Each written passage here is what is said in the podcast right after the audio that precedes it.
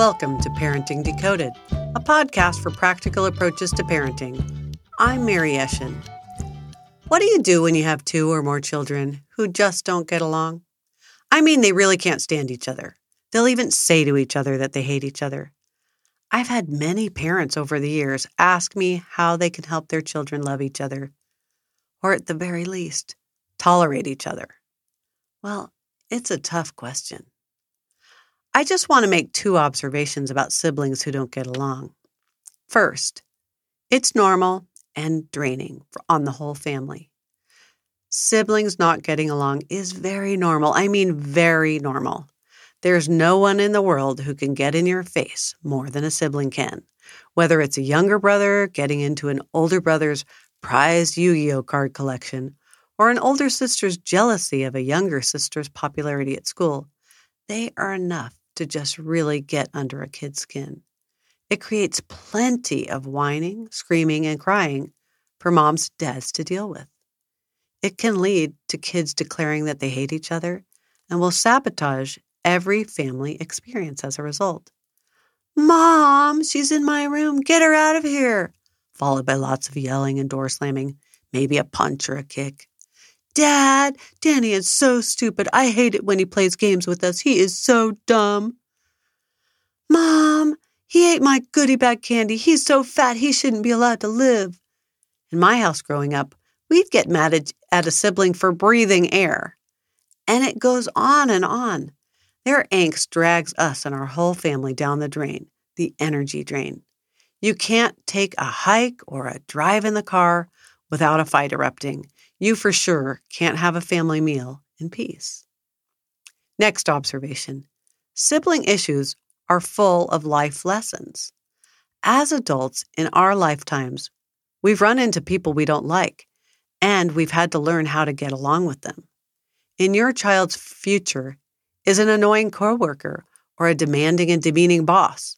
Our kids need to have opportunities to learn and refine their people skills and siblings are perfect practice targets. They keep coming at you over and over until you get it right. They don't just go away, so there's a ton of opportunity to practice how to get along. The trick as parents is how to get them to learn those precious life lessons. That leads me to our next phase possible solutions. I have three ideas for you to try in your home.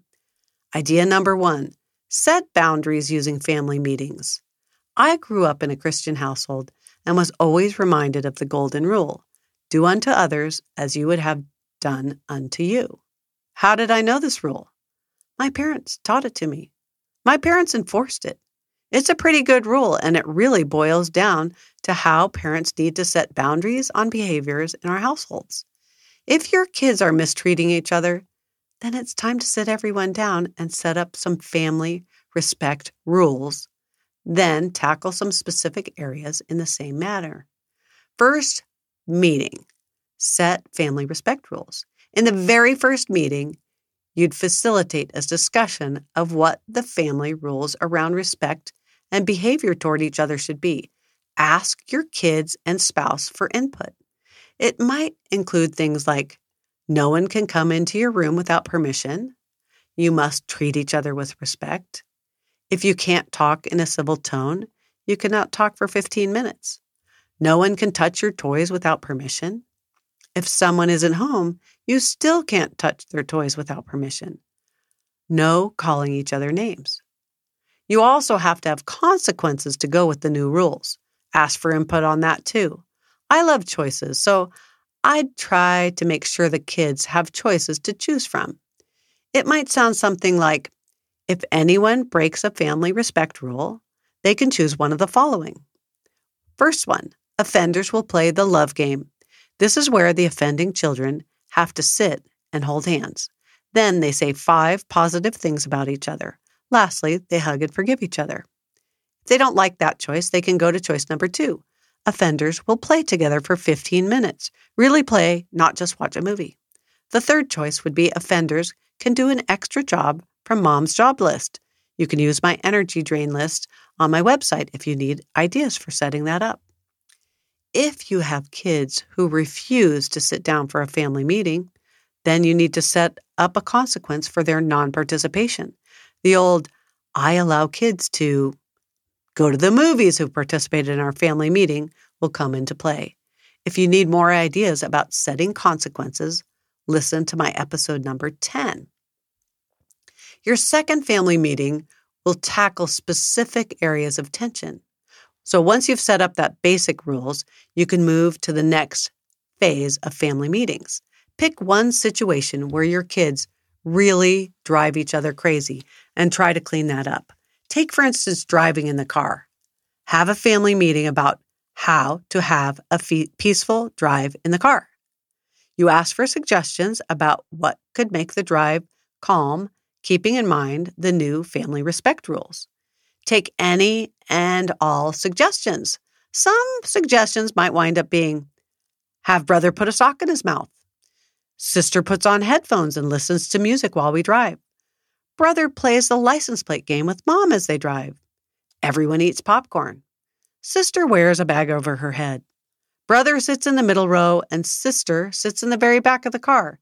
This assumes you have a car that has three rows. Sister might be sitting shotgun right now since she's pretty old, but maybe moving her to another location can help. Another idea is brother brings books to read in the car and wears headphones to do a read along with that book. You could drive kids separately to school and charge each kid for the driving time of maybe $2 a mile. How about no talking while we drive? Sister picks the music to play in the car one day, brother picks it the next day. Any complaining and the opposite child gets two days in a row to pick the music. I think you get the idea. Make a long list. Have weird things on the list like the bag over the head comment. Next, pick a few to try for a week. Yep, just try. Don't make anything permanent. Keep the full list around for later. Next, schedule the next family meeting. At that meeting, you're going to go over if things worked or didn't work that week. What would they like to keep doing and what would they like to experiment with in the next week? Change things up, try new things, and have another meeting the following week and keep having them each week until this one problem of driving in the car is sufficiently solved that you can actually drive in the car peacefully. Then move on to another area where there is disharmony and do the same with it. Maybe the next area is dinner time, or maybe getting ready for bed. Whatever issues are happening, it's best to use a format where everyone can communicate and feel they have input into the solution. It helps to get buy in for having the solution work when people feel heard. Listen to episode 17 if you want some more examples of running family meetings. Now, here's my idea number two it has to do with special time and connecting. Each child in our family needs to feel listened to. They need to know they are loved unconditionally. Sometimes sibling strife comes about when they have issues that they aren't being paid attention to. You need to divide and conquer and make sure your connection with each child is solid. Create some special time for each of your kids who aren't getting along to be just one parent at a time with them. Do something each child likes to do, even if it's not your favorite thing. For a teen or a tween, maybe going for boba tea or Starbucks. For a younger child, it might be building Legos or playing Barbies. Just be with them. Let them relax so that they can chat and you can connect. No lectures. If you need longer connecting time, Maybe you go paint pottery together or take a hike. Maybe drive to San Francisco to some special event or store. For me, I took my son out for lunch at a casual sit down place and we played cards when he was in high school.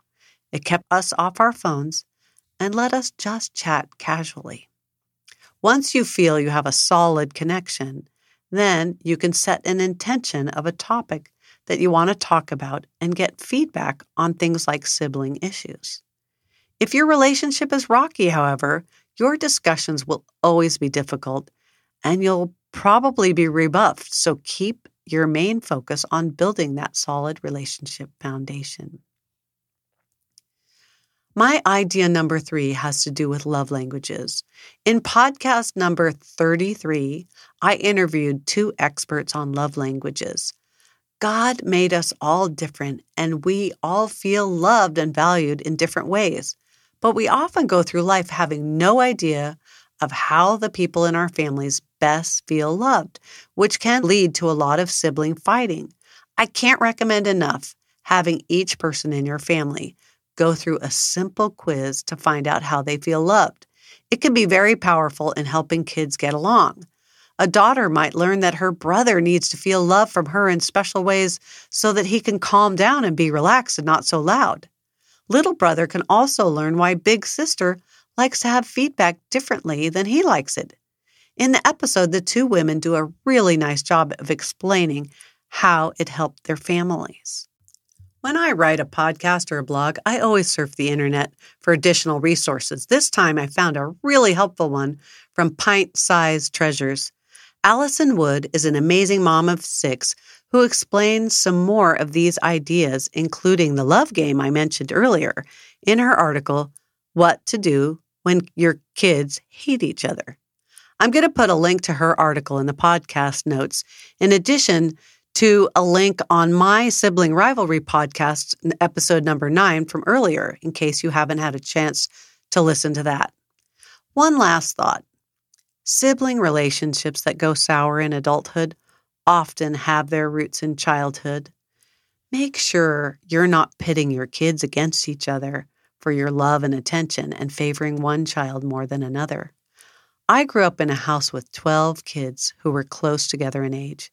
Yep, 12.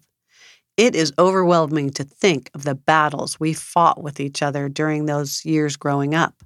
Our parents were pretty even handed, though. One of my older sisters, who picked on me constantly, helped me to become quick witted and be able to stand up to people who might be verbally trying to push me in directions I didn't want to go. She toughened me up. I hated her at the time for it, since she was so mean, but once we moved into adulthood, we gradually became very good friends. There is hope for your children who aren't getting along, but you need to steer the ship in the right direction. I hope some of these ideas might work for you. Write me and let me know. Mary at parentingdecoded.com. I have a Facebook group called Parenting Decoded 2021 that you can follow if you'd like to have some encouraging bits of advice once a week. There's always transcripts on my websites, on my podcasts as well, if you need that kind of help. That's all for now. Take care and have a blessed rest of your day.